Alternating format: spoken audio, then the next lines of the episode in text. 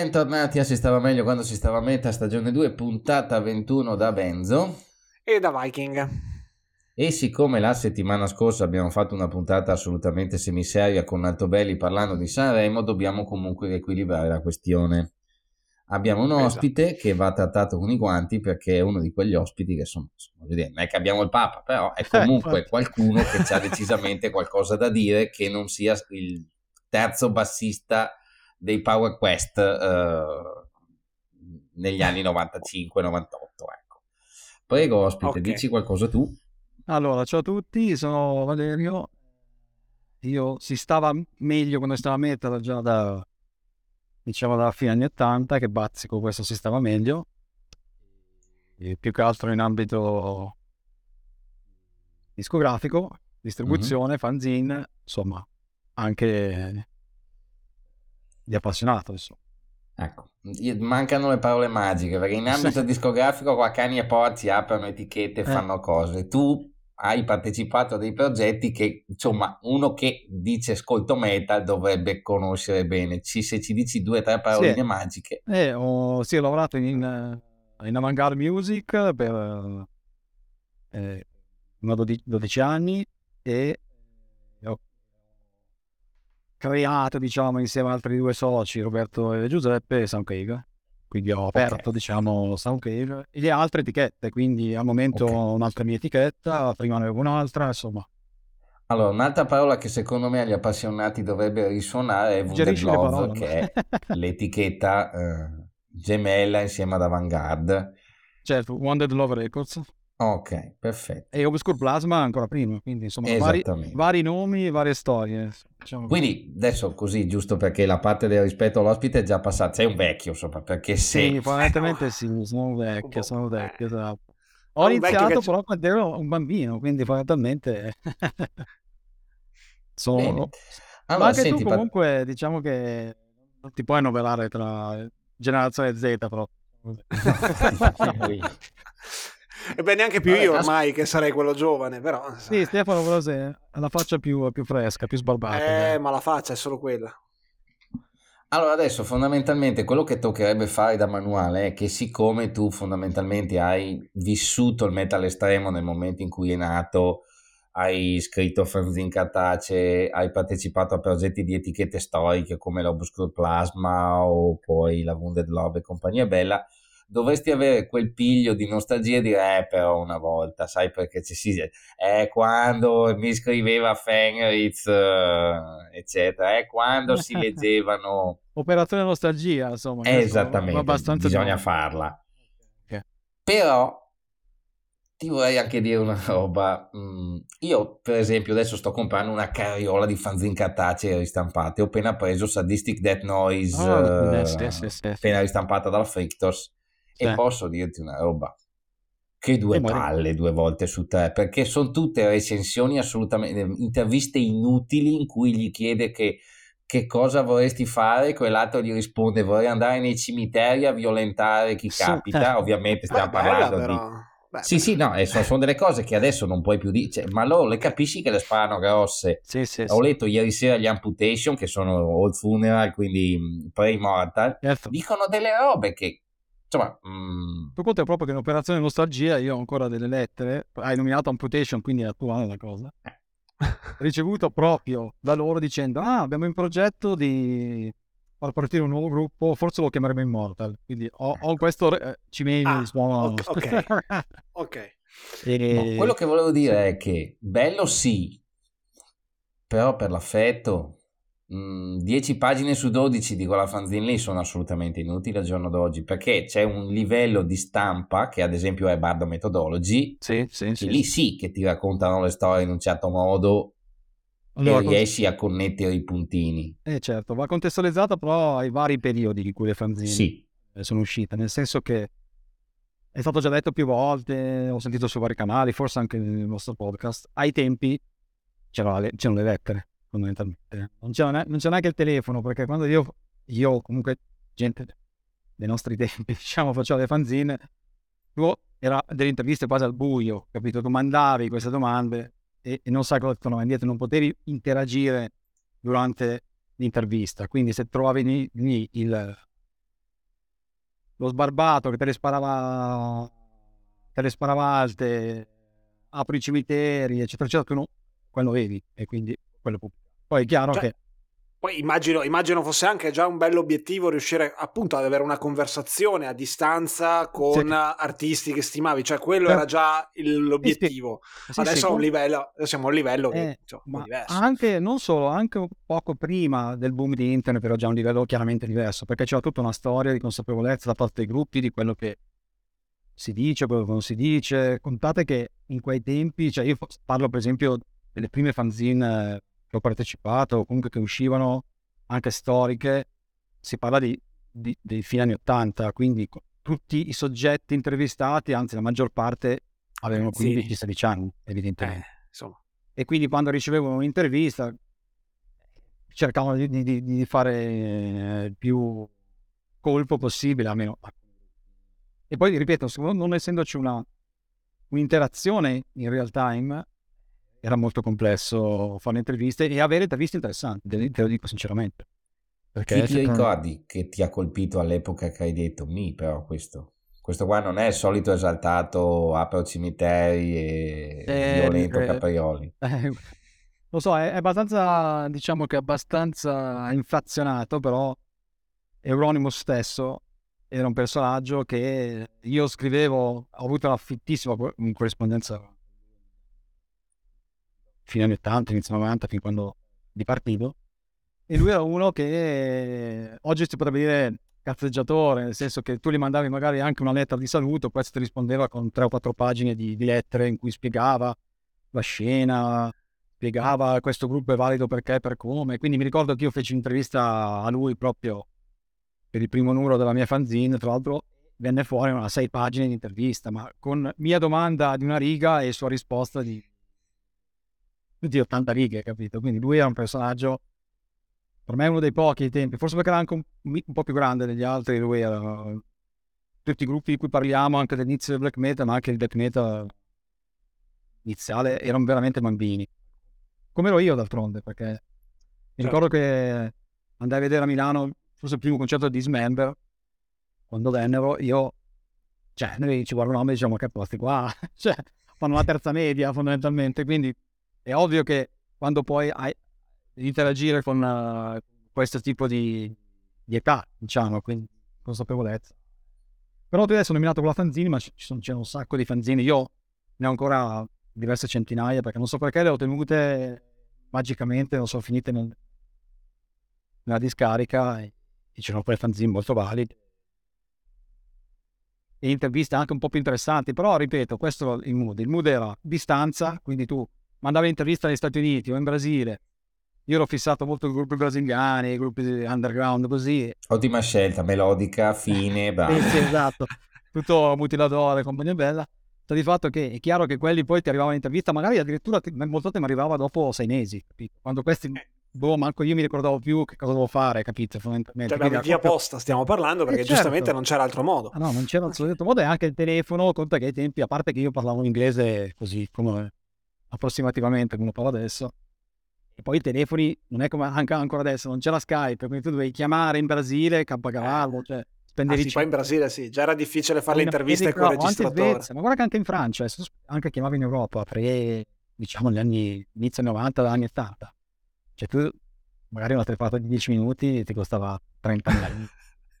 sì, sì, Ovvio che non si faceva sta cosa. Meglio di no.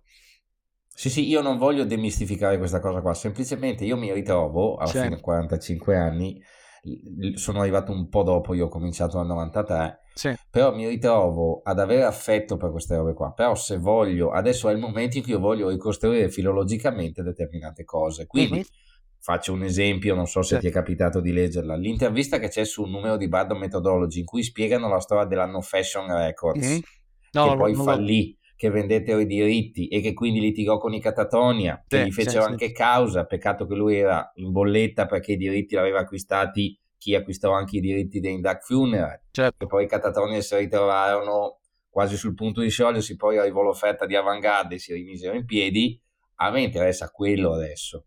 Certo, eh... certo, certo, ma è, conta che la, la ricostruzione filologica è molto complessa, dico, ti ammiro che vuoi fare questa operazione, diciamo, perché c'è poca, poche informazioni eh, e ti, ti, faccio un esempio, hai nominato No Fashion, il tipo della No Fashion chiaramente anche lui era un, a parte che tutti gli svedesi, anche i norvegesi secondo me, sono bravissimi a suonare, a far gruppi, a, come, da fare produzione artistica, ma... ma dal punto di vista di business, di presenza mentale, su fare qualcosa, ancora ad oggi secondo me sono sgangheratissimi. Cioè... No, etichette non ce ne sono che vengono da là o pensi... hanno tutte fatto il botto in negativo. La Regain certo. è finita male un paio di volte. Sì, sì, eh, sì, la No Fashion è andata come è andata. La Necrop... No, la Necropolis è americana. No, Comunque molte di quelle etichette lì... Eh, certo, certo, perché? Perché in particolare la No Fashion, tipo te lo raccomando, io ho contatto con lui, è un tipo, cioè, che secondo me fondamentalmente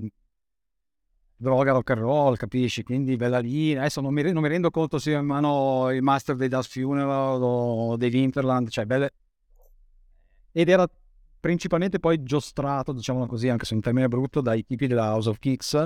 Esatto. E che... che quelli sapevano vendere Esatto, quelli capi... avevano capito co... che, non dico il trend, ma la tendenza stava andando molto bene e gli hanno preso, cioè gestivano loro l'etichetta la cosa brutta poi è che contratti erano a nome di quell'altro, capito? Quindi eh, c'è, c'è questo impasse che, capito, è incasinatissimo. Però questo okay. partire proprio ai primi anni 90, cioè fine anni 80, primi anni 90. Poi se, tra virgolette, più professionalizzata un po' la cosa. Quel periodo lì storico era tutto veramente un... dico un'improvvisazione, ma una... sì, un, vivere la, il momento, il qui e ora, ma lo stesso Euronymous. eh, ma come, come, hai detto tu, eh, perché probabilmente erano giovani, tutti certo. giovanissimi, certo. il metal in Europa era, stava cominciando, l'underground eh. cominciava a fiorire in quegli anni. E Parliamo quindi... di metal estremo, chiaramente. Perché eh, metal estremo, ovvio, sì, non parlo di, sì, sì, del... Esatto, perché il metal... The wave of British, però chiaramente, sì. Sì, era... Forza di cose era, era l'inizio, quindi... E poi loro erano gente che ragazzi che fondamentalmente non credevano che questa cosa avesse un seguito. Cioè, non, non, credevamo neanche noi, poi magari avremo modo di parlare. Eh, ma non c'era modo di crederlo perché non no, c'erano gli elementi potevi... per... Esatto. Anzi, tu rimanevi nel tuo underground, le tue letterine, le tue cose, potevi capire che forse fra dieci anni dal Fiuna sono diventati dal Fiuna. Tu facevi, magari molte volte anche nella fashion, adesso non so in particolare perché non ho dato accordi tutti presi a voce, tutti, oppure scritti così tra una birra e l'altra, cioè è stato un gran caos fondamentalmente quel periodo lì ci sono state grandi scottature, però grandi cose, secondo me anche questo disincanto ha portato anche cose interessanti. Cioè. Insomma, come direbbe Mao Zedong, citato da Batantuono, c'è grande confusione sotto il cielo, il mondo è pieno di possibilità. Eh, e all'epoca no. qualcuno l'ha presa nei denti, qualcun altro l'ha presa bene e ha costruito... E Mao Zedong ha, ha diciamo, impostato delle cose. Eh, sì, ecco, tra l'altro un altro nome di quelle etichette che girano, che la, c'è la Black Lodge svedese che è pure quella, c'è pure eh, una stampa ma... non ufficiale dei Catatonia sì, che i Catatonia non c'erano ancora qua. Quindi, anche insomma, De Marduk, ecco. credo che anche De Marduk ci sia qualcosa di, di non ufficiale. Sì, esattamente. E poi Vabbè, ascolta, che forse altro... gravitano ancora in quel periodo, forse gravitano forse in quella gente lì. Non, non, conosco bene Black Lodge, ma penso che sia tutto in quel giro lì. Ancora. Sì, è di Sound Pollution che sono esatto. sempre quei giri lì. Esatto, esatto. Allora, ti chiedo un'altra roba visto che si parla di etichette sprovvedute, eccetera, e esiste un altro tipo di stereotipo o di storia che ormai ci si racconta nel metal, che è quella del discografico rapace. Uh-huh. Due esempi sono Yarake, Digby e il tizio della Noise, che fecero firmare dei contratti assolutamente capestro, per cui i diritti non torneranno mai più alle band oppure sono tornati a carissimo prezzo. Certo. Viceversa, però, c'è comunque da dire che il discografico i soldi li caccia, mentre le band no. Tu da discografico e da fan riesci a tracciare un limite di un, mm, di un contratto onesto o no, in qualche modo? Cioè, ti faccio un altro esempio. Io non sto giudicando nessuno, però un tizio come Paul Speckman che uh-huh. vende i diritti dei master due volte all'anno, tu sei l'etichetta uh, cecoslovacca sì. che adora i master da sempre, stampi due bellissimi digipack del primo e del secondo, sei mesi dopo trovi un'altra stampa che tu non l'hai ancora finita e ce n'è già un'altra perché Bene. lui ha venduto i diritti a un altro. Sì, sì, allora a quel punto lì il fan dice: Ma a me che cazzo me l'ha fatto fare? Certo, mm, certo. Ci siamo? Sì, capisco. E anche qua va un po' eh, visto e contestualizzato nei tempi, ancora una volta. Cioè, ok, allora raccontaci un po' di... Un cioè, secondo te fino a che punto o è ok e fino a che punto non è più ok? Ecco, sempre contestualizzando il tempo, adesso non so quanto tempo abbiamo, ma potremmo ah, quello che vuoi. È un escurso storico quasi, nel senso che eh, ha fatto a, a, onde, diciamo, a su e giù, nel senso che è chiaro che c'è stato un periodo, adesso non andiamo nei, nei, proprio negli anni, ma ci sono stati dei periodi in cui era ben chiaro più alle etichette, più che, che ai gruppi, che i soldi giravano. E ti sto parlando della metà fine anni 90, inizio 2000. Quel, quel, quell'arco di tempo lì è chiaro che lì era palese agli addetti ai lavori che la cosa stava esplodendo, era già esplosa parzialmente dopo metà degli anni 90 e cosa hanno fatto alcune etichette? Si sono basate ancora una volta con la mentalità che avevano prima di, di questi anni, ovvero quando la musica era totalmente underground e quindi pe- era difficile anche instaurare una struttura di contratto da parte di un'etichetta con un gruppo. E lì penso che ci siano stati diversi squali nella, la, nella gestione dei gruppi, nei contratti. Poi c'è stata la seconda fase, diciamo, poi c'è stata la primissima fase, vado un po' la primissima fase in cui eh, sia gruppi che label, secondo me, nei tempi veramente, diciamo, inizio anni 90 piuttosto che fine anni 80, nessuno dei due conosceva come gestire la cosa. Quindi può darsi che alcune etichette abbiano fatto contratti, magari sul suggerimento di altri che vendevano mobili, che ne so, ma non, non per forza musica, sì, sì, sì, che hanno, hanno imposto contratti impostato, scusa, perché imposto, impostato contratti molto a favore dell'etichetta, per carità, eh, ma in maniera tranquilla, insomma, tra virgolette, moralmente, perché tanto sapevano, sì, ok, imposto il contratto, non so, a master è infinito, tanto i Mayhem che cazzo se li ricorderà fra tre anni, cioè, sti, esatto. qua. quindi, non, non, insomma, sia il gruppo che l'etichetta. Poi, chiaramente, cosa è successo? Nel caso di Ray, faccio un esempio. Chiaro che quando poi tu ti, ti rendi conto che, che, che, hai in mano i Carcass, hai in mano i Morbid Angel, che ti vendono centinaia di migliaia di copie, magari fai valere anche il tuo contratto che ormai è, ce l'hai finito. Cioè, per carità, sono anche qua il caso specifico di lei che non ha i contratti in mano, non posso sapere i tempi come si comportava il tipo, a parte che lui era un punk proprio da centro sociale, secondo me, boh, non so quanto serietà ci fosse stata nei primi contratti, ma qualcuno li avrà, li avrà, li avrà suggerito di fare, certo che poi c'è una terza fase, stato il paio in frasca, che è quando c'è stato un down totale della discografia. Quindi si parla dopo il 2005, quasi ai giorni giorni nostri. Quindi è chiaro che lì è tutto un altro mondo, nel senso che tu mi, tu hai detto prima la tua domanda era proprio qual è il limite. Eh, ma il limite dipende dai gruppi, dipende dall'etichetta. Fondamentalmente, cioè non c'è e un... dalla circostanza attorno, immagino. E dalla circostanza attorno, è ovvio. Io ho eh. sentito una interessante intervista anche con Giorgio avete fatto più, sì. in più, sì.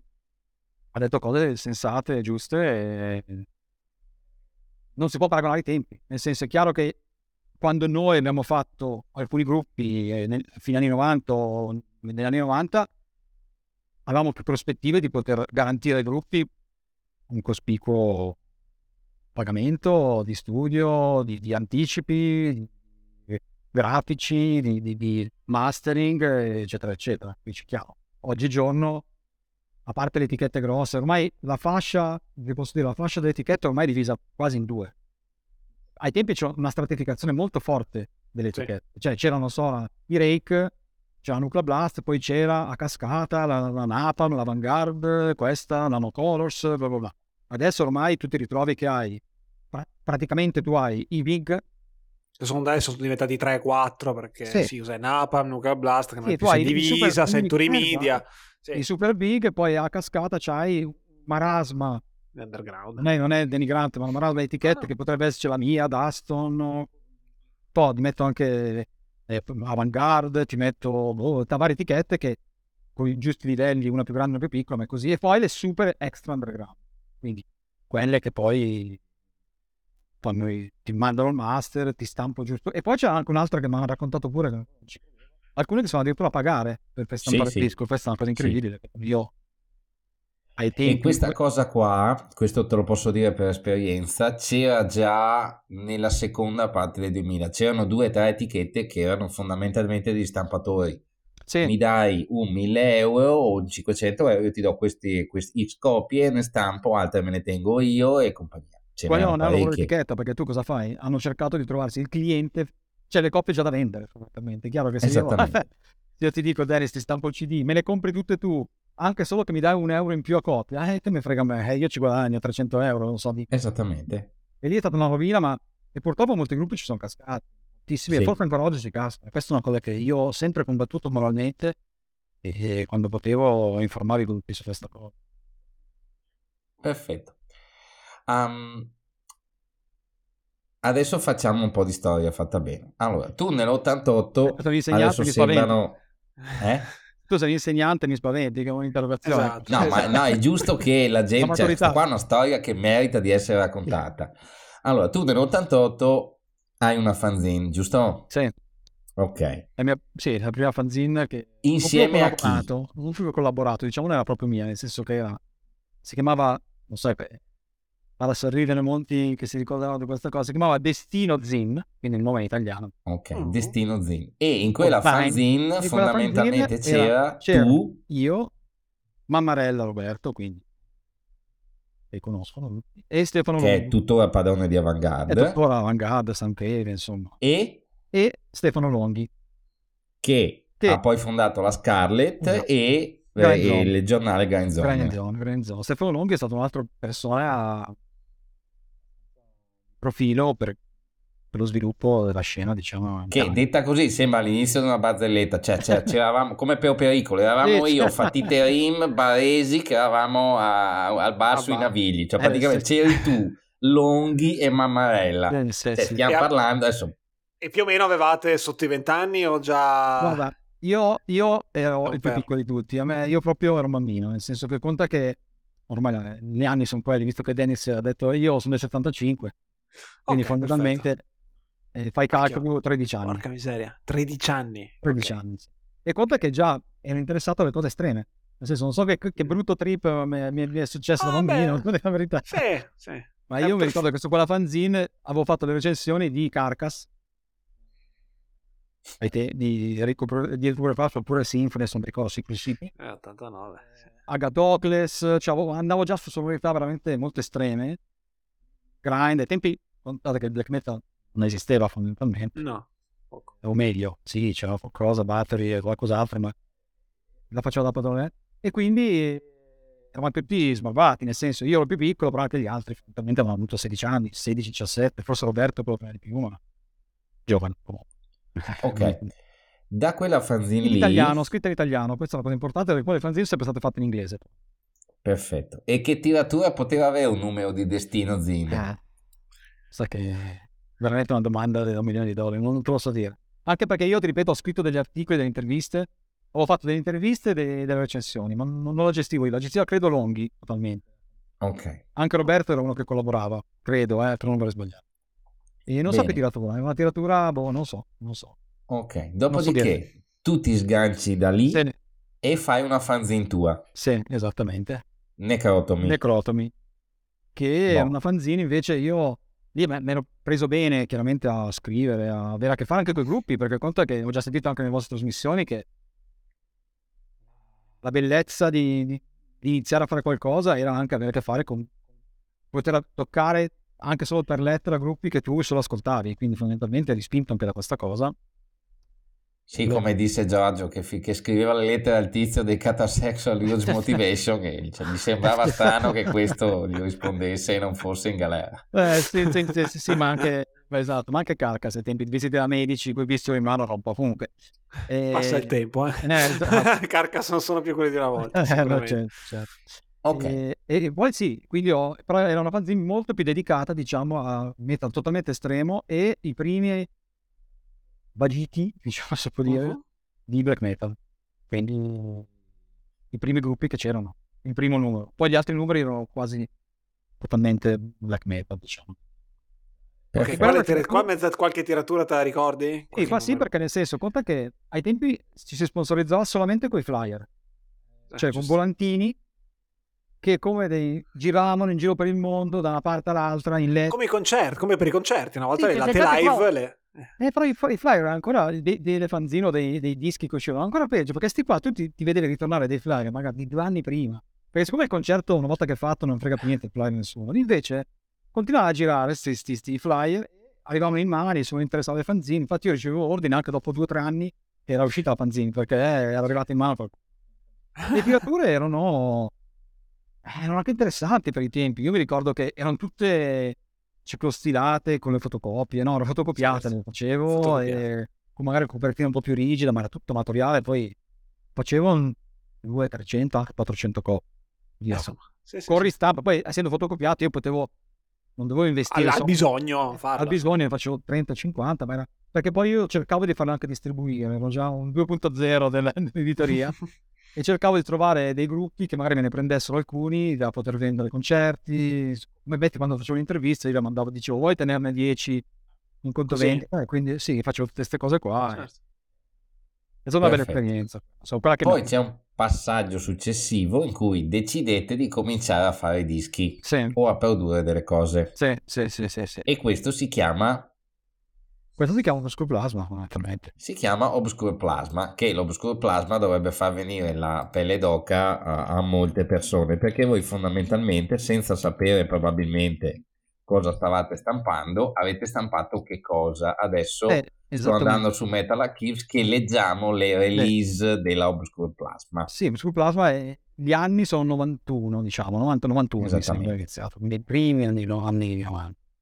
Allora, la Obscure Plasma nel catalogo ha mh, mm, da Metal Archives 15, sì. 15 titoli. Sì, perché poi c'è Rotting Christ Monumentum sì, i 7 pollici, i Monumentum anche delle sono... Cose, delle, delle, delle chicche su questo, eh. su come fu la copertina. Allora, nei Monumentum, tra l'altro, suonava Mammarella, Mammarella giusto? Certo, è il suo gruppo. Il gruppo e anche Longhi mi pare che in qualche modo ci ha forse, suonato o mi sbaglio? Eh sì, uh, cavolo, sai che... Non te, non te forse sì all'inizio. Sì. Forse sì, la batteria forse, sì, sì, sì. Forse. Perfetto. Sì, sì, sì. Poi c'è l'EP 7 pollici dei Sadist. Eh?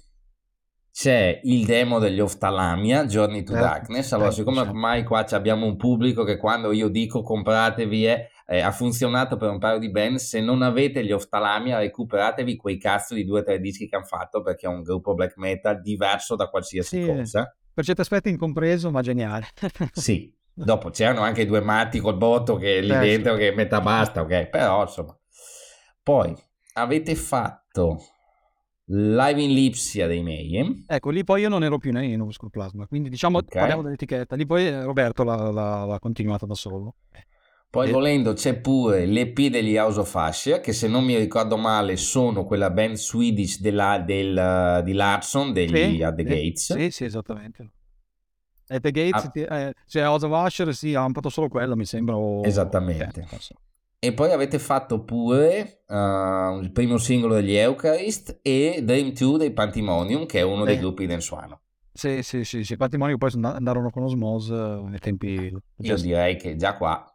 Eh... Conta che però già in sì, è storica, ma era un po' acerba, nel senso che ai tempi, guardate che non c'era così tanto accesso a, in quei, in quei primissimi anni a, da zero a trovare gruppi, non essendo nessuno fondamentalmente. Quindi è chiaro che noi avevamo, mi ricordo che avevamo iniziato questa avventura perché dicevamo, boh, c'è così poca roba che ci conviene stampare a noi alcune cose, fondamentalmente. Però era tutto un po' macchinoso i tempi, insomma, diciamo così. E proprio nei, nei, pochi anni successivi che si è tutto indirizzato a noi. Quindi però, eh, storicamente, Obscure Plasma direi che la, ricor- la si ricorda per Mayhem dall'inizio. Che... Ok, e volendo poi avete anche fatto un gruppo italiano che è rimasto un grande incompiuto che sono i Sinot, avete fatto Still sì, the Grey sì. Dying, eh, sì, sì, sì, sì, sì, pure lì meta basta. Boh. E credo anche Nilocus fece poi. Sì, cioè, mi sa di sì. Va bene, poi altro passaggio, decidete di fare una roba. Invece sì. di aprire un chiosco di bibite come Aldo, Giovanni e Giacomo, aprite che cosa? Eh, ecco, però beh, prima di questo conta che nacque anche la mia parallela etichetta che era Full of Wounded Love prima ancora. Ok, esatto. nasce la Wounded Love. Come sta facendo e... un, un excursus eh, cronologico, diciamo, sì, cronologico sì. ci fu quello, nel senso che quando Roberto poi continuò da solo con Obscure Plasma, io iniziai la, un'altra etichetta con Wounded Love.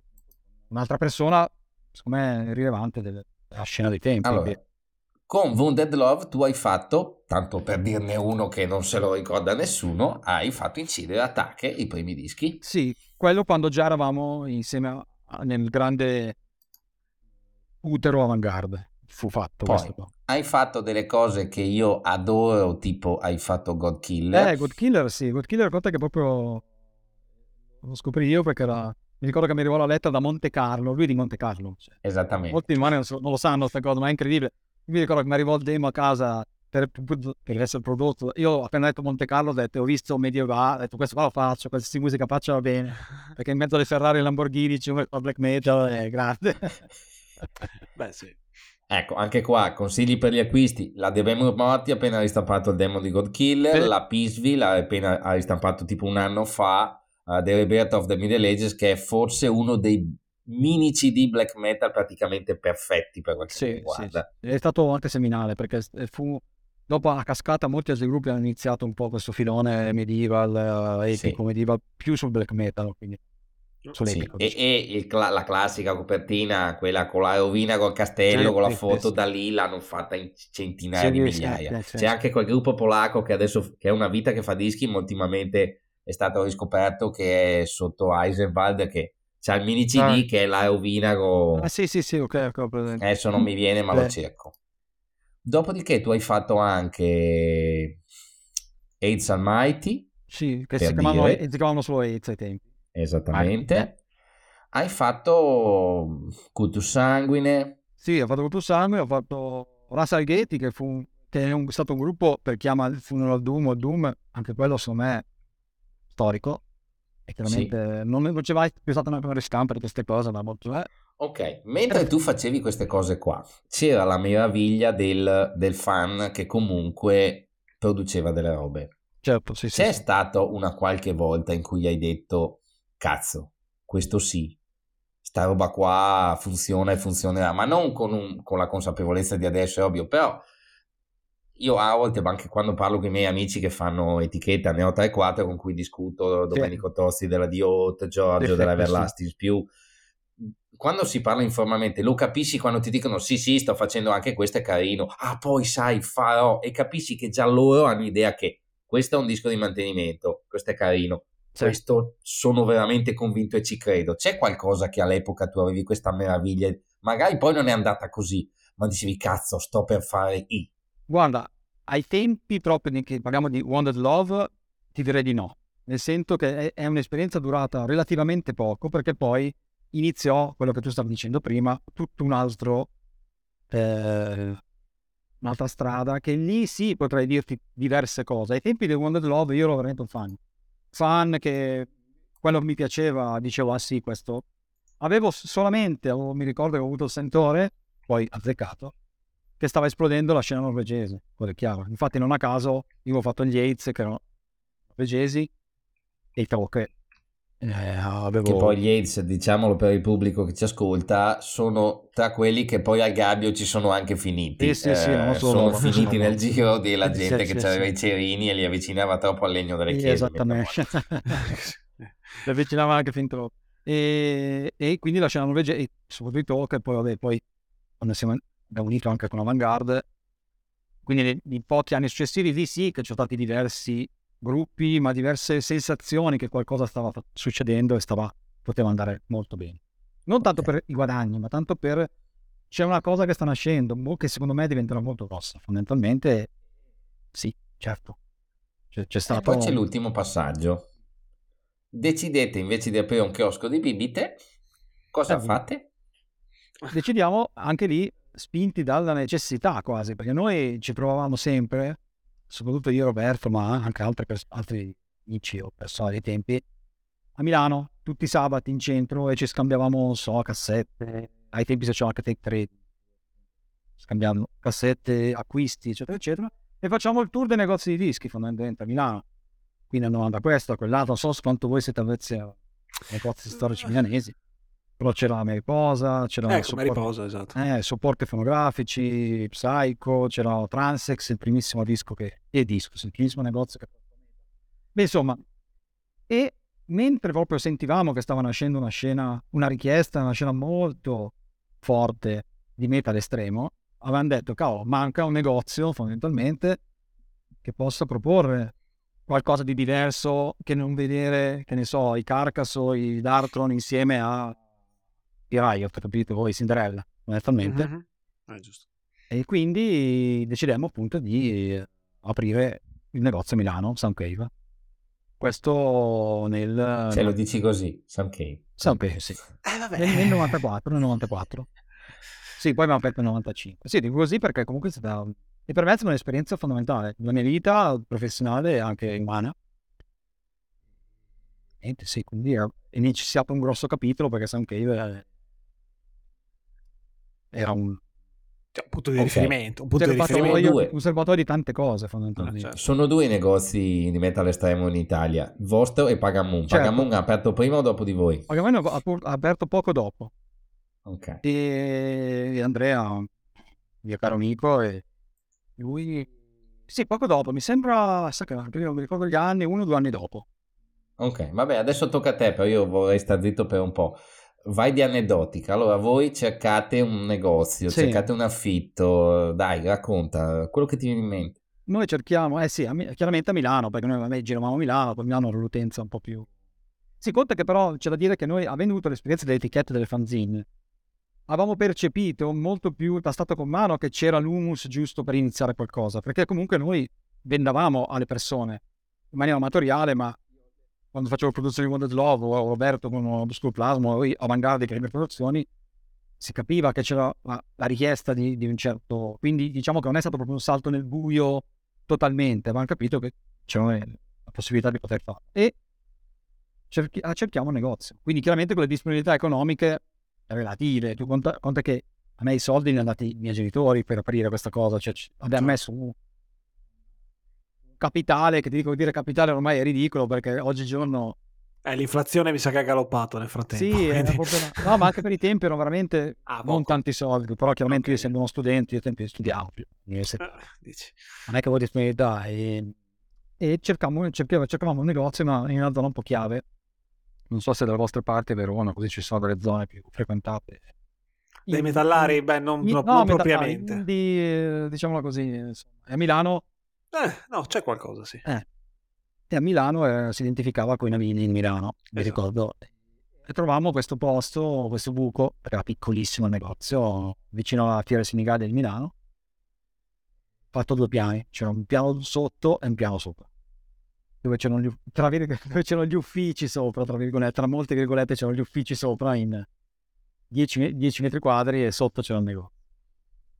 E ci, ci aveva messo un annetto per far partire questo negozio, per mobili, forniture, sono... ci aveva messo un annetto. Beh, una buona, una, una, storia abbastanza divertente che noi, anche lì non c'era modo di promuoversi direttamente su questo shop, anche perché aspettavamo di aprire. Avevamo solo messo, mi ricordo, questo è abbastanza singolare, avevamo messo cioè, le vetrine tutte oscurate da, da, giornali, sai, i classici giornali work in progress. Sì. Aveva messo solamente fuori un volantino di si può dire il Conte o chiudono tutta Come la no, no, no, beh, eh, noi, il Conte. No, la I non lo becca ancora nei file audio. Ah, ok, perfetto. Adesso aveva messo un volantino di Burzo, eh, piccolo così, di 10 cm di volantino fuori dalla vetrina sapendo che magari passando eh, la gente che andava in sindicati a cercare i dischi, dice, quelli sì. che passavano dicevano, cazzo, ma cos'è sta roba con il volantino di Bull? Ma senza una scritta, niente, senza cioè niente. semplicemente una foto? No, no, il, il, flyer, il flyer, ah, il, flyer okay. il flyer originale del primo album di Bulls. Ok, ok. Che avevo io, avevo, non so chi ce l'aveva, e mi ricordo che si sentiva sempre rumoreggiare fuori dal negozio, come gente che guardava dentro come per dire cos'è che sta succedendo qua. Cioè, ah, per mica aprirà un negozio black metal o metal estremo. E e niente, poi invece aprì proprio quello. E devo dire che il negozio eh, girò subito be- molto bene. Proprio ci fu veramente, abbiamo avuto un riscontro in- totalmente inaspettato. Tanto che mi ricordo ancora che, storia, aneddoto personale, chiaramente i miei genitori quando io dissi no, beh, lascio l'università per mm. il nego- ne- aprire il negozio di dischi, non è che erano convintissimi. poi, poi quali dischi? Cazzo, musica che non capisci, cioè che poi invece si, si, mi ricordo che i miei si crebbero subito quando poi hanno visto che... Sì, si può Ce dire, esplose subito la cosa, ma ti parlo di... Dopo tre mesi, quattro mesi, noi ogni sabato avevamo centinaia di persone che venivano nel nostro primo negozio originale. Tanto che eh, avevamo addirittura il butta fuori, non il butta dentro. Cioè noi avevamo, ogni, al sabato tenevamo, tenevamo delle persone, mm. uno mio amico, il fratello di, un di Giuseppe, uno dei soci, che se uno, se alcune persone si temporeggiavano troppo nella vasca di vinili, dice, ti diceva dai se, se puoi andare perché c'è altri che devono guardare, cioè addirittura pensa, c'erano queste, pensa, queste storie di questo tipo. Quindi la lista dei soci del Soundcave era tu, Mamarella e Giuseppe Ferraro. Che Giuseppe è... Ferraro. Bene, Giuseppe Ferraro. Che poi è, è stato attivo in altro modo, è attivo ancora? Io eh, so che lui era il cantante dei Cultus Sanguine, so che ok, il cantante dei hanno ripreso Sanguine. attività, adesso no, non lo seguo da un tot, eh, Giuseppe, devo dire la verità. Ok, perfetto. Dopodiché la vostra storia si interseca anche con sì. un'altra etichetta storica italiana, che è la Avon. No, no, non si interseca, no, non si interseca, nell'ambito di Sanché non si interseca per niente, si interseca okay. prima, nel senso che io, la Avon, io, Wounded Love e eh, numeri successivi della mia fanzine eh, furono fatti da me e da Mauro che Berchi, è, Berchi, che è della Avon. Soundcave che... fu proprio una pagina, girato pagina con tutte, nel senso che fu, iniziò nel 94 e non, non, non, si, non, si, è proprio unita a nessun altro. Cioè ok, perfetto. E quindi al limite stiamo parlando del fatto che i dischi della Avon venivano distribuiti ampiamente all'interno del Soundcave. Perché io li, li, trovavo là i titoli. Sì, sì, sì, sì. Non, mi ricordo se ai tempi noi avevamo trattato direttamente con lui o forse li prendevamo da qualcun altro, però sì, li avevamo, avevamo lui, i suoi come molti altri titoli, ma non, non, part- non c'era una collaborazione diretta tra noi. Perfetto. E buono, questo no. Ok, adesso, quando hai detto che mh, mm, nel periodo Sound Cave e gemellaggio con l'Avantgarde avevi idea che qualcosa avrebbe venduto col sì, botto, facci qualche sì. nome. Beh, innanzitutto Catatonia. cioè, se devo fare okay. i nomi, chiaramente Catatonia. Eh, ma guarda, all'inizio noi quasi tutti i nomi, ti faccio esempio, questo anche Behemoth. Noi quando abbiamo fatto i Behemoth evidentemente già erano, erano un gruppo molto strutturato e sapevamo che se li avessimo presi eh, avrebbe venduto, avremmo forse riusciti a spaccare quei Behemoth. Ma non solo, i Solefald è un altro gruppo che, su cui noi puntavamo molto. Guarda, ti posso dire, è difficile anche fare i nomi, sai perché? Perché il mercato era veramente vivo ai tempi, quindi qualsiasi gruppo che noi valutavamo valido aveva le possibilità teoricamente di spaccare. Faccio un altro esempio, i Carpathian Forest, che è, che è un, una band assolutamente, una non band quasi ai tempi era, perché un tipo, erano due Carpathian Forest, un tipo, sì. Natterfrost era un mezzo... Nordavind e Natterfrost. Esatto. Natterfrost era un mezzo tossico, adesso non so se mi viene da denunciare, ma era uno... Eh, ma insomma problemi. mi pare abbastanza chiaro che la cosa si sia prolungata nel tempo. Ecco. mi ricordo che viveva in macchina addirittura per un periodo. Nordavind era un tipo assolutamente un ognomo delle foreste che viveva in mezzo a nulla in Norvegia, nella neve, col padre. Infatti noi lo chiamavamo al telefono e sentiva il padre che urlava il nome di, del tipo di venire al telefono. Cioè, era, era, un non gruppo che però la musica veramente si capiva che avrebbe spaccato i Carpathian Forest perché... Eh, ok, ma tu giustamente stai dicendo, vai, anche col seno del poi forse, ma eh, tutti i nomi che poi comunque sono diventati grossi. Sì. Hai ricordi magari o che percentuale c'era magari di gruppi in cui magari voi credevate che avrebbero eh. avuto una strada diversa e poi alla fine magari o per motivi normali perché una band metal magari dopo un disco o due si scioglie perché non c'ha più voglia di farlo o, o, che non hanno riscosso il successo che secondo te o secondo voi potevano raggiungere? Beh sì, ce ne so, anzi guarda, faccio una nuova, prendo proprio, voglio, voglio prendere proprio la discografia che me, dell'inizio, voglio, posso dire delle cose dall'inizio, vediamo un po' perché abbiamo fatto diversi gruppi, anche lì divisi per epoche, perché vi se vi ricordate c'era un periodo di fine anni 90 che andava, andava anche un genere più sinfonico, voci certo. femminili. Gothic, sì, Gothic quello Gothic, un po' più estremo, sì, sì, sì. Esatto, quindi vediamo un po' quelli che... Ecco, allora, finché cerchi, sì. domanda proprio secca, voi avete preso i Behemoth con, vado a memoria, eh, Satanica, Telema e anche Zocchia Cultus, Cultus, mi pare. Sì, sì, esattamente. Però non era più Black. Nel momento in cui avete visto che questo qua cominciava a cambiare strada, al di là che poi potesse piacere Secondo... o no, a voi piaceva o no? Conta che Satanica già non era black. Esatto. Quindi i black sono stati i primi, primi, il primo disco. Fino a prima, fino a Pandemonic. Allora, il discorso del Behemoth è complesso perché noi l'abbiamo preso... Allora, sì, bisogna parlare. L'abbiamo preso in quanto era un gruppo che noi lo trovavamo super valido, super piazzato e noi ai tempi avevamo bisogno di gruppi eh, non così troppo amatoriali, diciamolo così. Okay. E, e, i Behemoth, e, e, quindi per farti un paragone, non volevamo avere solo i Carpathian Forest. Che li dovevi inseguire con, con, con le telefonate. Eh, cioè, ai sì. tempi è vero che la musica si autovendeva, però c'è da dire che cioè, noi volevamo un po' strutturare l'etichetta, quindi non potevamo solo avere delle, delle mine vaganti che una volta ti fanno il disco, una volta non te lo fanno. Quindi Behemoth, mi ricordo dove... Si fanno mettere a gabbio, finiscono esatto. all'ospedale. Oppure spariscono, cioè gli stessi portano fuori, insomma, altri gruppi proprio sparivano, cioè magari per due anni tu ti dicevano sì adesso vado in studio poi magari non le sentivi più quindi cioè, è difficile poi costruire un... e magari lo studio l'avevi pagato in parte tu sì parzialmente poteva anche succedere anzi sicuramente sarà pure successo questo i Behemoth l'avevamo visto come un gruppo solido. Solido, strutturato, sì, sì, sì. ha dimostrato quello che ha fatto. Eh, insomma, Merkel c'ha sempre un piano. Certo. e lì, chiaramente, ci credevamo, eravamo quasi sicuri che avesse, avesse fatto, non, magari non il salto così, devo magari un po' di pregiudizio anche per, le, per, per, per la nazionalità, eh, perché non tanto per razzismo, ma la Polonia, io ho detto, boh, ma... Sì, che dovevo che arrivino. Uno, cioè, sì, sì, sai che sono inglesi, tedeschi, olandesi o americani, cioè non è che spacchi. Invece, o scandinavi eh, come tutti gli altri. Eh, o scandinavi, certamente. Ovviamente. Sì. A Catatonia, anche loro, quando hanno fatto il Bermarder Day... Eh...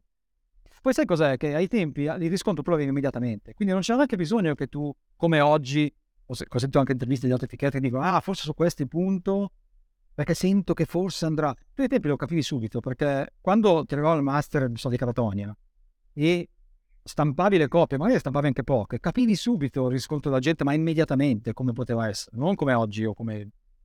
Potevi, capivi che era, che era una roba che poteva subito esplodere, fondamentalmente, che infatti era così. Quindi noi, mi ricordo che per certi aspetti ne avevamo anche vista, secondo il nostro gruppo, secondo, scusa, il nostro gusto, ah, era quasi abbastanza semplice fare un'etichetta in quegli anni lì. Non è che voglio togliere niente al nostro lavoro, che secondo me abbiamo lavorato benissimo anche a livello di... Ma era abbastanza semplice perché il mercato te lo permetteva di fare. E la gente era molto appassionata, non aveva la confusione che c'è di mille band, mille caos. Certo è che ci sono dei gruppi magari che sono andati meno bene degli altri, cioè per carità, quello sicuramente. Eh, dai, dicene un po'. Sa che sto guardando, ma sono Andati tutti bene, beh, insomma, dai. No. eh sì, ma sai perché ti dico così? Perché fondamentalmente io li confronto con le vendite di oggi. Quindi se tu... Ah, vabbè, ma quello purtroppo no, lo sai che non vale. È come, come dire, sì, magari questo non è andato così bene, però visto che vende 20 volte di più di, del miglior gruppo che ho adesso in rooster, chiaramente non posso dirti ah, no, ma quello è chiaro, però magari in prospettiva, cioè dici questi avrebbero potuto fare la carriera Beh, dei soli. Un gruppo che secondo me poteva fare molto di più, non so se ve lo ricordate, sono i Raventron che è un sì, gruppo austriaco sì. che faceva anche quello. Malice in Wonderland, esatto. che figo quel CD. Bellissimo album eh, che poteva iniziare, loro potevano strutturarsi e diventare, non dico dei summoning, ma almeno sì. avere più riscontro, invece poi sono fermati lì. Un altro gruppo, per esempio, erano i Potentiam, quelli islandesi. Cazzo, sì. Eh, che quello è, è, anche quello era un bellissimo disco, il primo album, tra l'altro è uscito per Wonder Nova, l'avevamo fatto uscire sotto Wonder Nova. E poi non hanno, non hanno avuto il riscontro, diciamo, di, anche come proseguo della band, come potrebbero essere alcuni gruppi adesso islandesi che stanno spaccando per certi aspetti. Vabbè, ascolta, non si parla mai di cifre, mm, qualcuna proviamo a dirla. C'è un ricordo di dire, che ne so, tu che dici dopo sei mesi, cazzo, abbiamo stampato 5.000, abbiamo venduto 10.000 di questo disco qua. Sì, ce, ce l'abbiamo, ce l'abbiamo. Dai, allora dimmene sono, un paio. Sono i, no, sono i nomi noti. Cioè, okay. nel senso...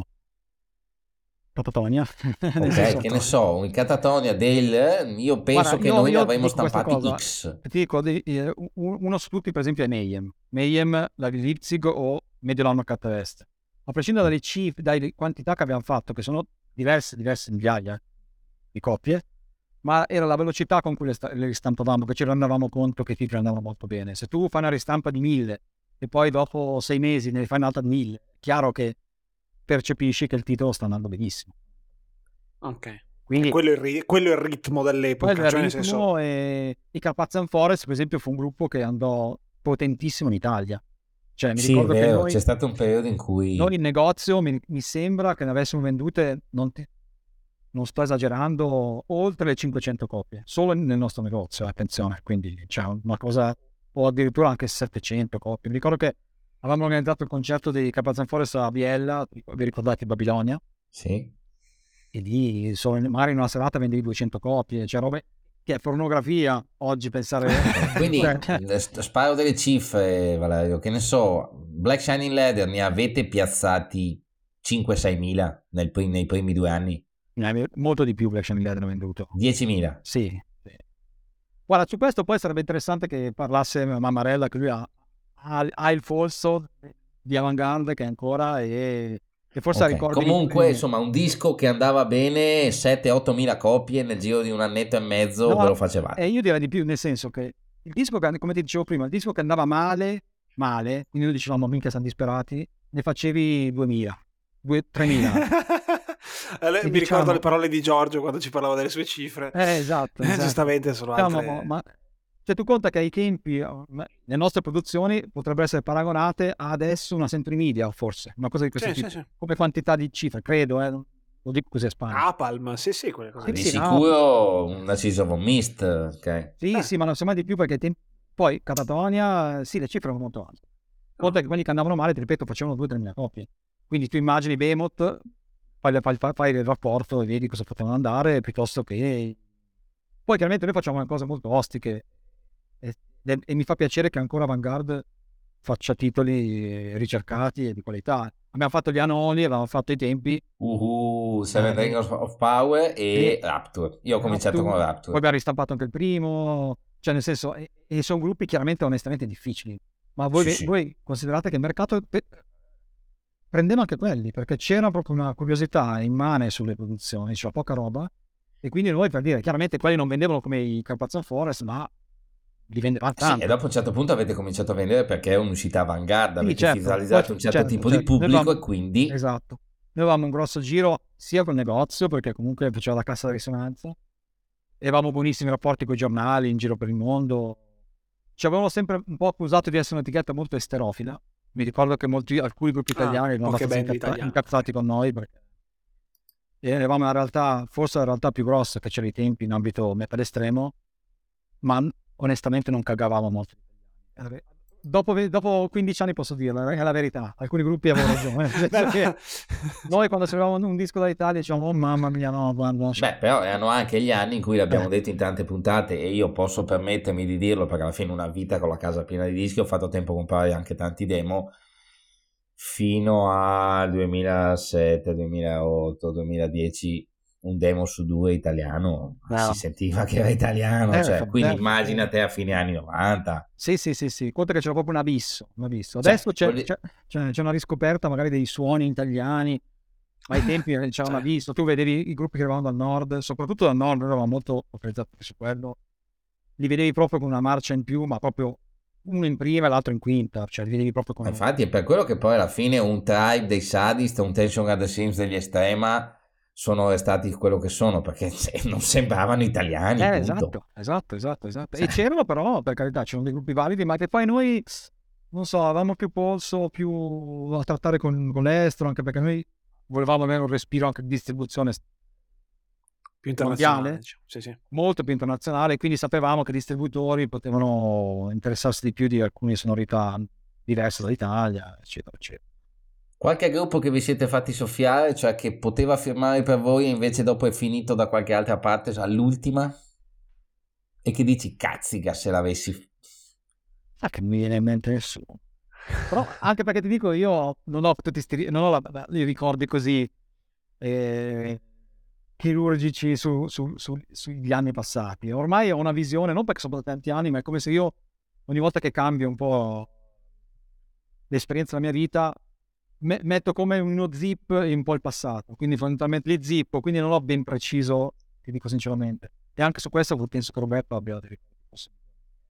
No, non, non mi ricordo. Mi ricordo chi purtroppo sono andati via, Cibemoth, Noi chiaramente dopo quei dischi lì che hanno veramente spaccato, hanno detto, cazzo, peccato che finito il contratto magari rimangono, invece sto cazzo... Sì, che poi dopo finirono sotto Regain e mh, mm, sono uno dei pochi gruppi che si sono salvati, perché sì, la Regain sì. a un certo punto ha fatto pluff eh, ma sai, e si è inglobata dentro Regain, diversi Regain, gruppi che ci hanno rimesso eh, dito nella porta. Sì, sì, sì, sì, ma Regain era una storia pazzesca, la Regain, da quello che giravano le voci, era un'etichetta di un tipo che era milionario, miliardario ai tempi svedese. Ok non so se aveva avuto un'eredità, adesso non mi ricordo quale rosto. E chi ha seguito la Regenda all'inizio aveva visto che da, da un giorno con l'altro questo si era messo a firmare tutti, tutti. praticamente. Cioè tutti aveva firmato, Dark Funeral, i Behemoth, e noi facciamo... La Belia, il Dismember. Dismember, cioè avevamo detto... Unanimated. Da, da, da, oggi al domani, e quindi non mi ricordo che ci aveva detto, vabbè ma quello lì offre un sacco di soldi.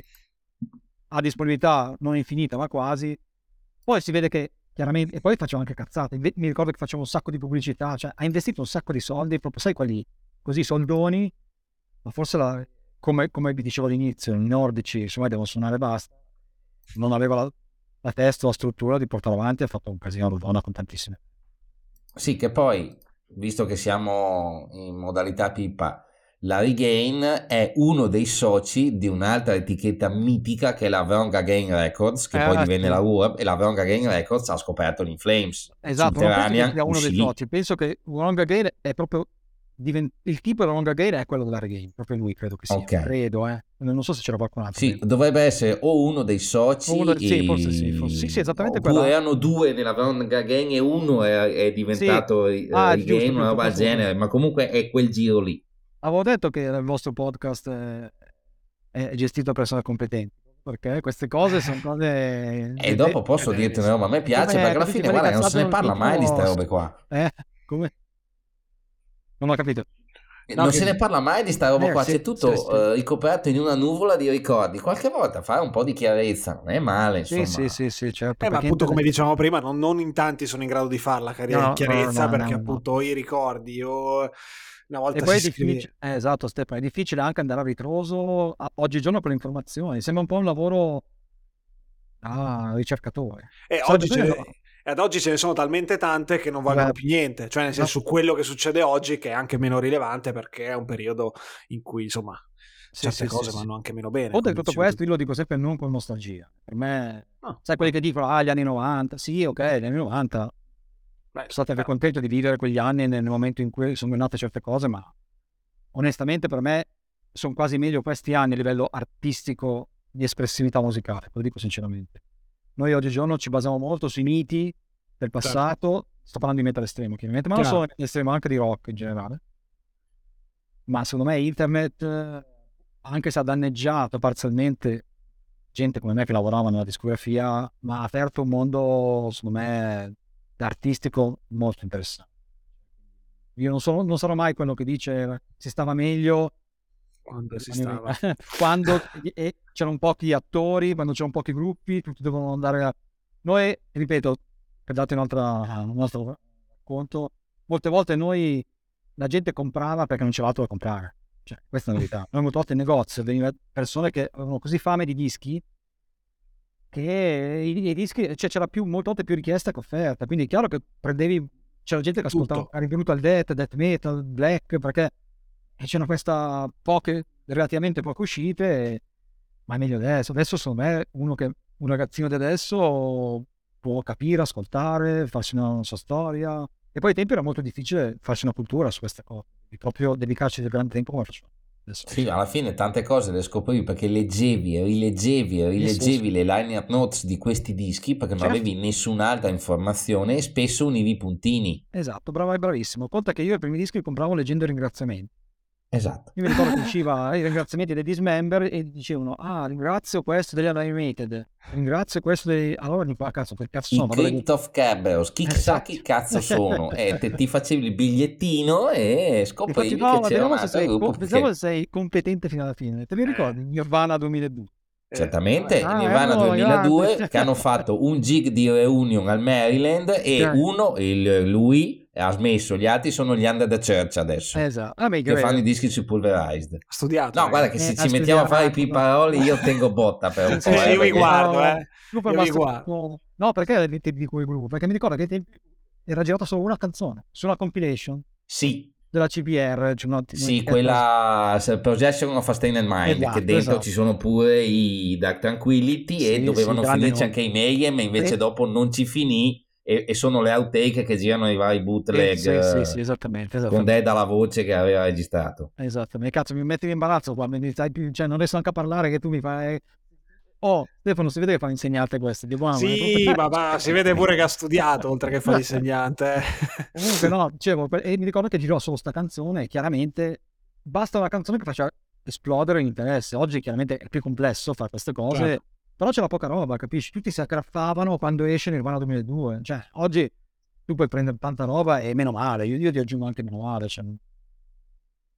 E tu, e tu dici che questo è un, discorso che abbiamo fatto tante volte. Tu dici che è più facile oggi per un ragazzo farsi un percorso in mezzo però a tutta questa roba, questa confusione? Magari eh, fa un percorso che non è il migliore possibile, però vabbè, sicuramente. Da un certo punto di vista è più difficile.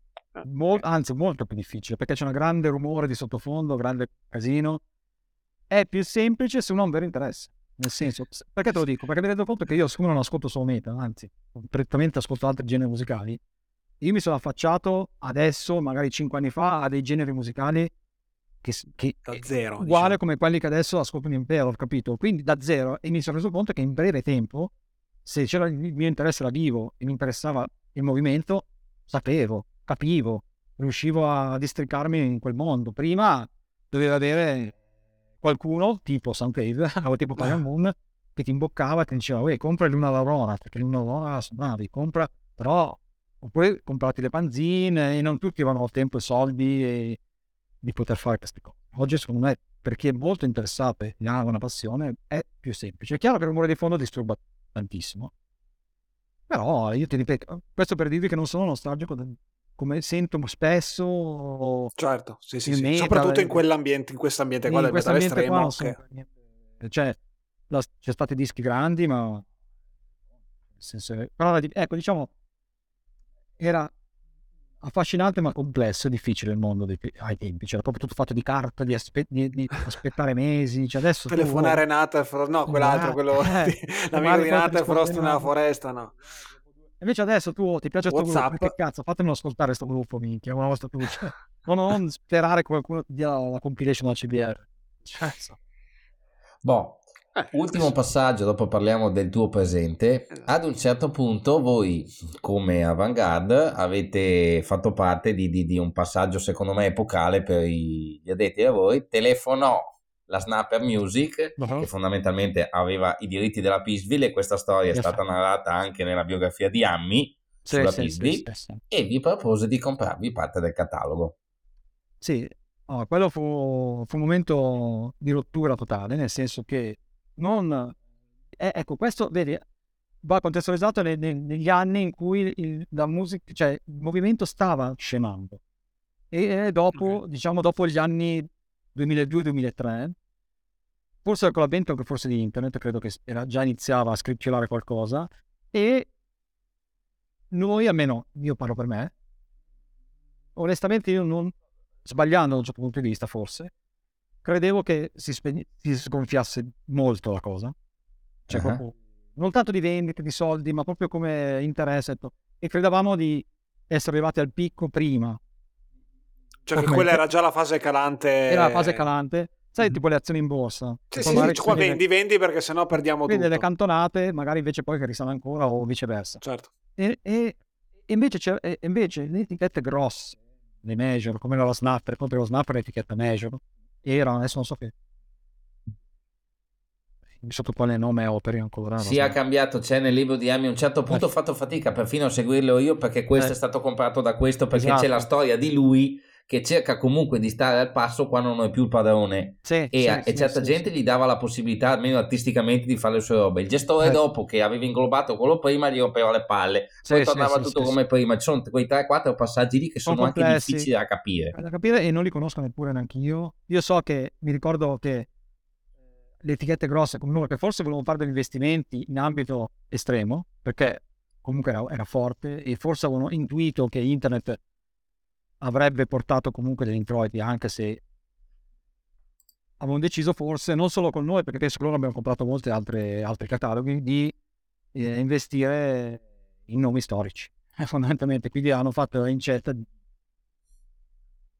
E noi, mi ricordo che ci eravamo trovati nel bivio, eh, dicendo, cavolo, ma cosa facciamo? Speriamo che magari fra dieci anni monetizziamo ancora su questi gruppi o, o porta a casa le belle offerte che ci propongono e, e, noi continuiamo con l'etichetta, come infatti Roberto poi ha continuato giustamente, però portandoci a casa una garanzia, è quasi come se fosse stato un premio del lavoro che abbiamo fatto in passato. Certo, sì. Vediamola così. E decidemmo quello e quello fu. Quello fu. O muori da eroe o vivi talmente tanto a lungo... Eh, fate comprare da snapper. E quindi diciamo che fu le offerte che, che dico che non rifiuti, ma insomma noi abbiamo sempre, io almeno, posso parlare forse proprio per Roberto, avevamo sempre una visione un po' disincantata, eh? che ragazzi, cioè comunque si parla di black metal, non sto parlando di Cristiano Ronaldo, quindi fondamentalmente diciamo, boh, ma... Dei Beatles. Ok, i miei mi hanno venduto tanto, però, boh, ma che cazzo, magari sti qua, ah, si dimenticheranno tutti sta gente prima o poi. Siamo stati un po', ci sì, siamo un po' sbagliati, visto che oggi sono ancora qua a parlarne, però diciamo che, anzi, mi stupisce che sia stato un ritorno molto massiccio, secondo me, negli ultimi 5-6 anni di interesse su certe argomentazioni. Anche quei libri sì. che continuano a uscire. Cioè, io credevo sì, dopo voglio che... dire, io non riesco a darti torto perché all'epoca i Carpathian Forest suonavano live con il tizio obeso, cioè quello che aveva il pisello di fuori. Cioè, a un certo punto uno dice: Io comunque gli ho venduto 10.000 copie, questi prima o poi dovrà pure finire, la eh, gente esatto. se ne esatto. accorgerà. E invece, ma non solo i Carpathian Forest, ma noi non vedevamo un po'. Non voglio prendere un po' dare poco peso a quello che no. Noi vedevamo comunque sempre come una roba di divertimento, di sì, sì. ragazzini che fanno non robe... troppo seria, per quanto sì. voi l'abbiate trattata in modo serio, perché esatto, con l'etichetta la facevate. serio. Il giro però... economico, devo dire che era serio, però eh, certo. Si parla sempre di gente che sputa sul palco, che, che si pittura la faccia, pittura che... la faccia, che, che, vomita, cioè non so come dire, quindi boh, ma se uno ti offre certe cose dici boh, dai, il futuro si vedrà, domani invece per no un po' così. Ottimo. Bene. Esatto. Poi, dopo tu mh, mm, hai abbandonato Beh. l'esperienza avanguardia, hai aperto la tua etichetta che curi ancora adesso che si chiama Duskton. Sì, esattamente. Che l'ho, Nel l'ho primo aperta... periodo mi hai detto che l'hai aperta in collaborazione con eh, Andrea di Pagamunca, non mi ricordo il nome. Andrea. Andrea. Andrea. E adesso la porti avanti da solo. Sì, adesso porto da solo. Sì, dopo che uh, sono uscito da Avantgarde, per Avantgarde, scusa, da Stone Cave, ho fatto da un annetto o qualcosa che non, non avevo in mente di, di, fare nient'altro in ambito, diciamo, discografico metal. Anche perché avevo offerto un'altra attività sempre di musica, ma riguarda la musica elettronica. C'entrava okay. niente col metal. Ed ero preso da quella roba lì che ancora oggi è... Ma elettronica che tipo? Elettronica tecnopastiglia o elettronica un attimino più... No, diciamo che non è tecnopastiglia ma è trip, LSD diciamo, diciamo così. Ok. okay Nel senso che è psychedelic trance, è un genere che si fa... Diciamo la Goa, non so se avete sentito. Sì, la Goa trance. È una cosa che ho sempre sentito nominare ma che non ho mai esatto. Eh, il boss, insomma, la Goa si fa all'aperto nei fe- grossi festival nelle foreste, queste cose qua. Non sono proprio dei rave, perché i rave sono della techno. Vabbè, comunque okay, non divaghiamo, okay. stiamo sul meta. e quindi avevo questa attività comunque di elettronica che porto avanti ancora oggi. Poi invece oh, sarà richiamo di quello che ho sempre fatto, sai come... Il primo amore non si scorda mai, che il mio, il mio primo amore è stato un meta, non c'è da fare, è quello che comunque mi ha cambiato la vita. Ok. E allora, niente, brutalmente Porti a casa il pane con la Goa o, con le, o col metal? Eh. Cioè, se devi parlare di fatturato, che percentuale è delle tue due? Eh, all'inizio portavo molto più, più pane con, la, con l'elettronica, con la Goa. Ok. Poi, eh, essendo Duston cresciuta, sempre nell'ottica di quanto si può crescere oggigiorno, che è molto più complesso, non ci sono più, non puoi riesco più a fermare i bene. Quindi, eh, adesso diciamo che forse più col, con il grande vecchio sistema meglio quando, quando c'era il metal, diciamo così. Quindi okay. forse adesso più col metal, più con Dustin. Perché c'è anche un mail order molto grosso e quindi non è solo Dustin. Dustin in sé è un'etichetta che diciamo un corollario anche di un'attività di vendita di Melod. Ok, ok, è chiaro. Però sì, okay. penso che lavorando bene, con, uh, stando nel, sulle proprie righe, con un occhio al presente, si può ancora far bene nel oh, mondo discografico. Due o tre domande conclusive. Eh. Come la vedi col digitale? Tu hai anche Spotify, ad esempio Giorgio ci ha detto chiaramente che insomma non dico che metà degli introiti che fa con l'etichetta li fa con Spotify, ma una buona percentuale gli viene dallo streaming. Sì e no, nel senso, per me lo, il mondo digitale... Forse Bandcamp forse intende magari sì. Eh, leggermente con, con Spotify credo no, non so adesso giorni... Sì, sì, web. ho detto Spotify comunque Bandcamp, intendo ah, okay, quei servizi okay. lì. Sì, sì, sì, ah, dici gli aggregatori in generale, perché Bandcamp sì. penso che anche... Meno, io da, se posso raccontare la mia esperienza nell'ambito meta. Nell'ambito meta il Bandcamp funziona per vendere il fisico, non prettamente. Il eh. digitale lo vendi ma parzialmente, cioè il metallaro secondo me compra poco digitale non so se è meglio o peggio. O vai in non ho mai comprato in vita mia. Neanch'io. Il file non l'ho mai comprato neanch'io.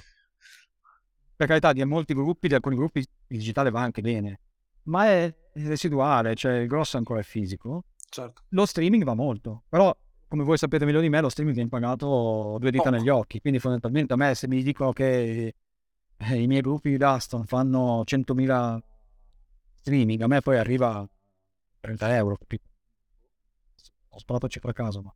però boh, non ho, non ho, non ho una, diciamo che non ho un parere sul digitale, quanto, anche perché secondo me è ancora poco regolamentato.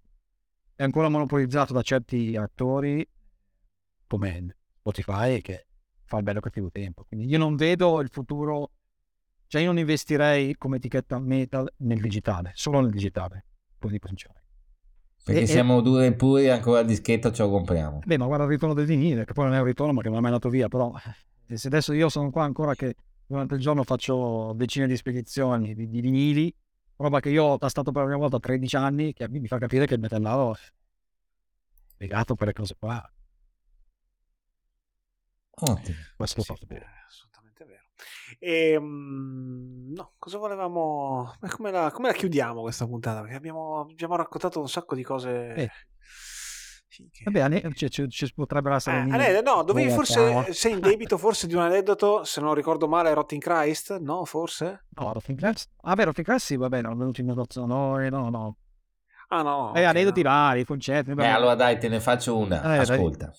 c'è una piaga sì. che purtroppo col digitale si è quasi spenta e che si ripercuote solamente nel momento in cui fai il banchetto che tu non fai quasi mai concerti perché non ti vedo no, no, che no. è il cliente che si piazza lì col gomito sul banco al sabato alle 11 e ha bisogno di parlare con te dopo compra eh, e di solito diventa peggio più compra perché devi comunque sorridere certo, e certo. ti racconti i cazzi suoi e ti chiede e tutti i sabati ce l'hai lì. Quel tipo di cliente che andrebbe bene in Clax per capirci ok? Che Beh, ti sì. si piazza nel negozio. Hai qualche bel ricordo di personaggi di cui ah, non hai nostalgia? Dovessimo parlare esseri umani. di clienti di, di, di, questi anni 12 anni di negozio cioè quello che dici tu è, è una base nel senso cioè Chiaro.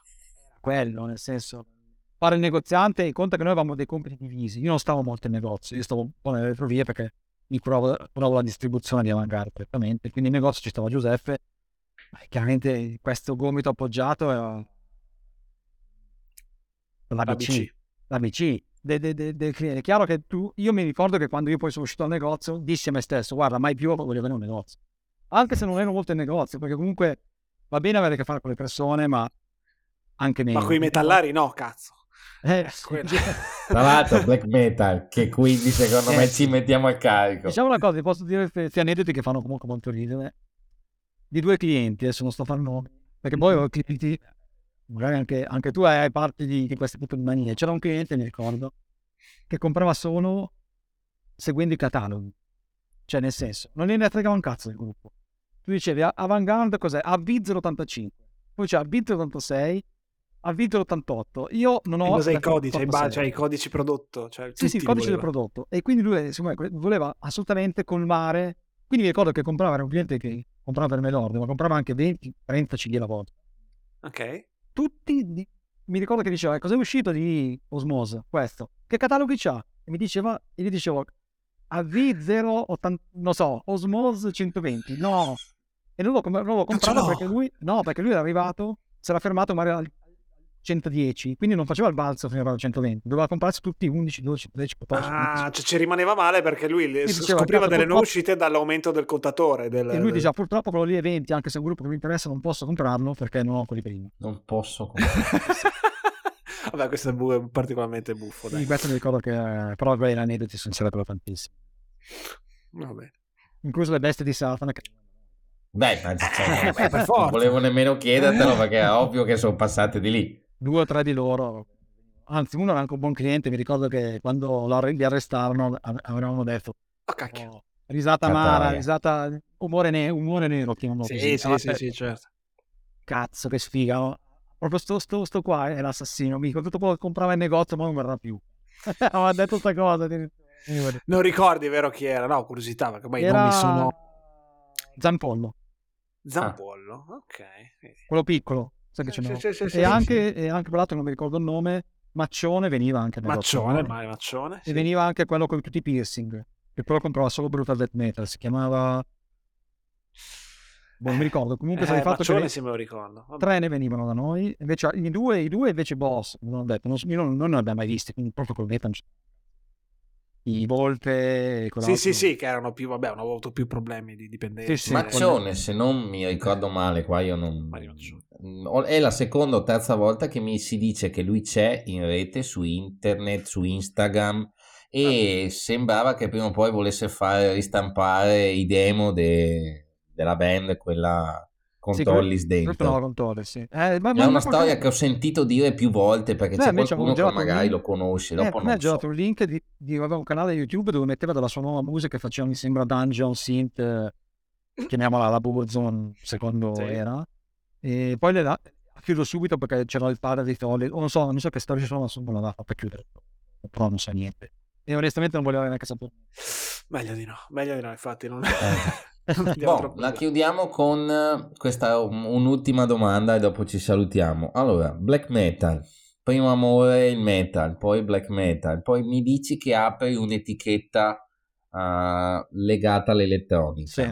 Quindi, quando personaggi come Attila, che tutti pensavano che avesse solo lato Mayhem, poi viene fuori che fa i plasma pool, uh-huh. quando un gruppo italiano come i Maldor diventano i Team Maldor Collective, Certo. Quando gruppi come God Killer ti sparano fuori i dischi industrial, quando arrivano i Mysticum, i Dodamesgard, la compenetrazione di industriale e black metal, tu come la vedi, come l'hai vista, come l'hai vissuta e come la vedi? Io per dire, i Maldor quando hanno fatto quel disco su sì. Code 666 non ce l'ho fatta. No, Altre no. robe ci ho messo un po', i Mysticum li adoro. E beh, però è diverso perché Mysticum proprio loro hanno messo dell'elettronica, ma eh. queste atmosfere totalmente oscure. Man, sì, Quindi sì, tu dici, ok, te ne può anche fregare che la batteria sia ta ta ta esatto. dritta, capito? Ti interessa che quello che ti arriva spacca. Se tu invece vai a più a, a diciamo, contaminare in maniera non, se, non riuscita l'elettronica, fai dei grandi danni.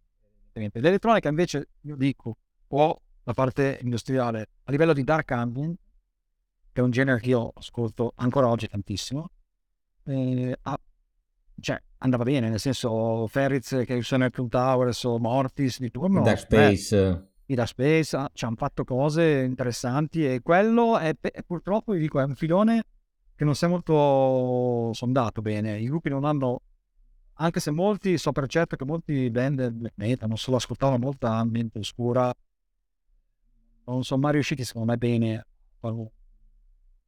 La quadratura del cerchio. Sì, la quadratura del cerchio anche perché poi tu, come ben sai, c'è tanta contaminazione al metal, rimane sempre metal, non da fare. Cioè è difficile che il metallaro alla fine, a parte ondate, ti ricordi i ca- cari dei tempi, gli Ulver acustico, ma poi finiscono lì, alla fine il metallaro vuoi fare il punk, cazzo. Sì, è, è il discorso che, allora, gli Opet ok, è anche, ma, anche pro, ma deve rimanere metal, se no esce. metal estremo, non Opet, cioè, sto parlando di, di, di quel tipo di è difficile che tu riesca a contaminare Cantation. Che è anche un motivo per cui gli Aborim sono piaciuti fino a un certo eh. punto eh. e adesso stanno facendo dischi che non risuonano più nella eh, scena certo, nostra certo, perché certo. sono usciti completamente. Esattamente, sono usciti. Qui.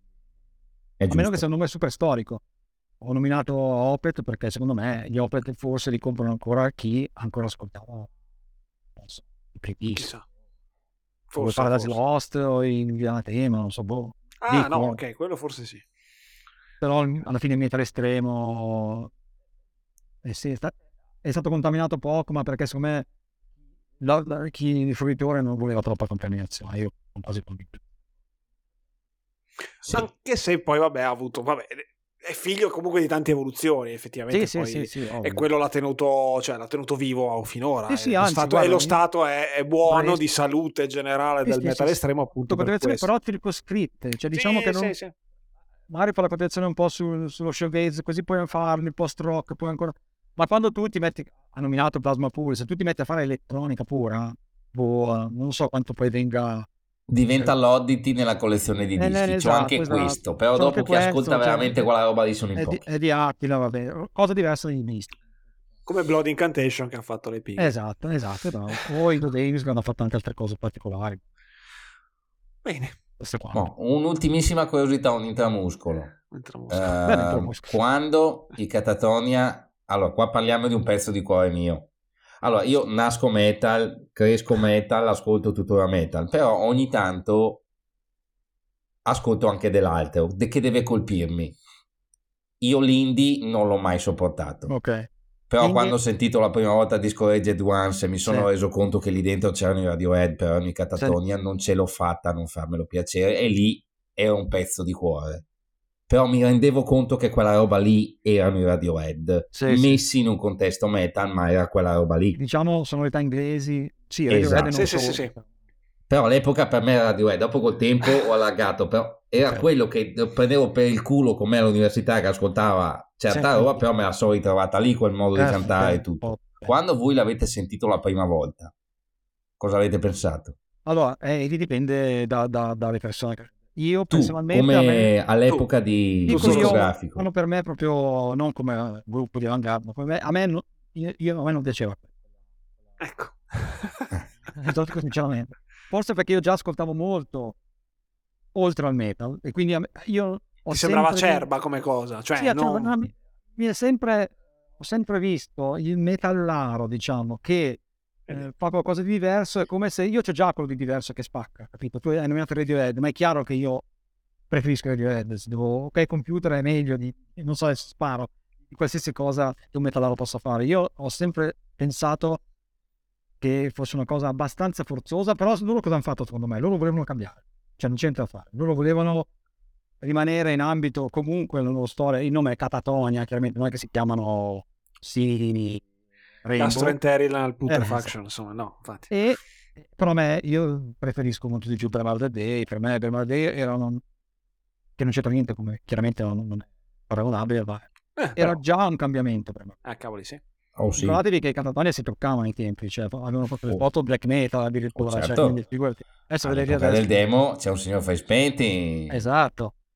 Per Mother Day era, è stato un album che aveva ancora la voce growl, degli Opet, tra l'altro. Sì, esatto. Insomma, ma non, mi ricordo che ai tempi non mi piace molto, ma questo però è il mio, problema perché io, come ti dico, ho sempre visto i metallari che vogliono scimmiottare qualcosa di diverso, vado da qualcosa di diverso, direttamente all'origine vado. Se devo ascoltare metal, devo ascoltare metal. Attenzione, però in quei tempi. Poi gli Alcest, tutte queste cose qua sono cose diverse che... Vabbè, No, cioè, potremmo... Sì, no, poi buono. potrebbe aprirsi un'altra puntata perché diciamo... diciamo e quindi che... Paradise Lost no quindi no no, no, no, no. immagino eh, ma ci sta. cioè, nel senso no beh, attenzione non che non sia un buon inizio. Diciamo che quando mi ricordo la domanda di Dennis era chiara. Quando è arrivato Destiny Sanders eh sì Destiny eh. io mi ricordo che non mi piacque particolarmente e l'avevo preso un po' con sospetto io personalmente. Poi certo, chiaramente riascoltando era un bel disco però boh, ti ho detto, diciamo così, la finisco così. Avevo visto un po' come i metallari che cercavano di fare altro. E infatti, un... che poi successivi a Catatonia, relativamente. Possiamo dirlo, diamolo così, è il metallaro che cerca di scopare. Si può dire anche un po'. Un esatto. po'... Pare che tutta una vita che ho fatto. Le catatonia sono belli, cari, non particolarmente hit, cioè di aspetto. Poi gli svedesi erano anche tutti abbastanza belli. In generale erano pure belli gli svedesi, quindi magari lo hanno detto, cazzo, sono carini, non solo il catatonia, sono anche... Eh, però faccio, brut, faccio dismember, che cazzo eh, dici che cazzo mi Eh, vedi. Vabbè, ok, perfetto, dai. Senti, grazie Valerio, grazie, grazie davvero. davvero secondo me abbiamo ricostruito una pagina che andava ricostruita come si deve. Cioè, c'è ancora tanto da dire, ma secondo me... Eh, vabbè, ma... Vecchio Mammarello eh, potrebbe, ma... potrebbe, Come hai già visto, noi rinvitiamo, quindi... Eh, potrebbe... qua. Sì, sì, sì, sì. Anche comunque lui potrebbe dire tante cose più parole di me. Va e... bene, dai. Marco, Grazie mille ancora buon proseguimento e continuate così perché secondo me quello che fate è molto interessante, fate in maniera... Cioè, scorrono via le puntate. Mi ricordo che sono andato a ritroso assolutamente tutte. Anche... Fino a quelle che si sentivano non... di merda, quindi... Cose che non me ne fregava niente, quindi... Tra virgolette, però mi piaceva, mi piaceva. Grazie, grazie ancora. Okay. Perfetto, grazie ancora. E ciao a tutti. Ciao ciao. Ciao a tutti.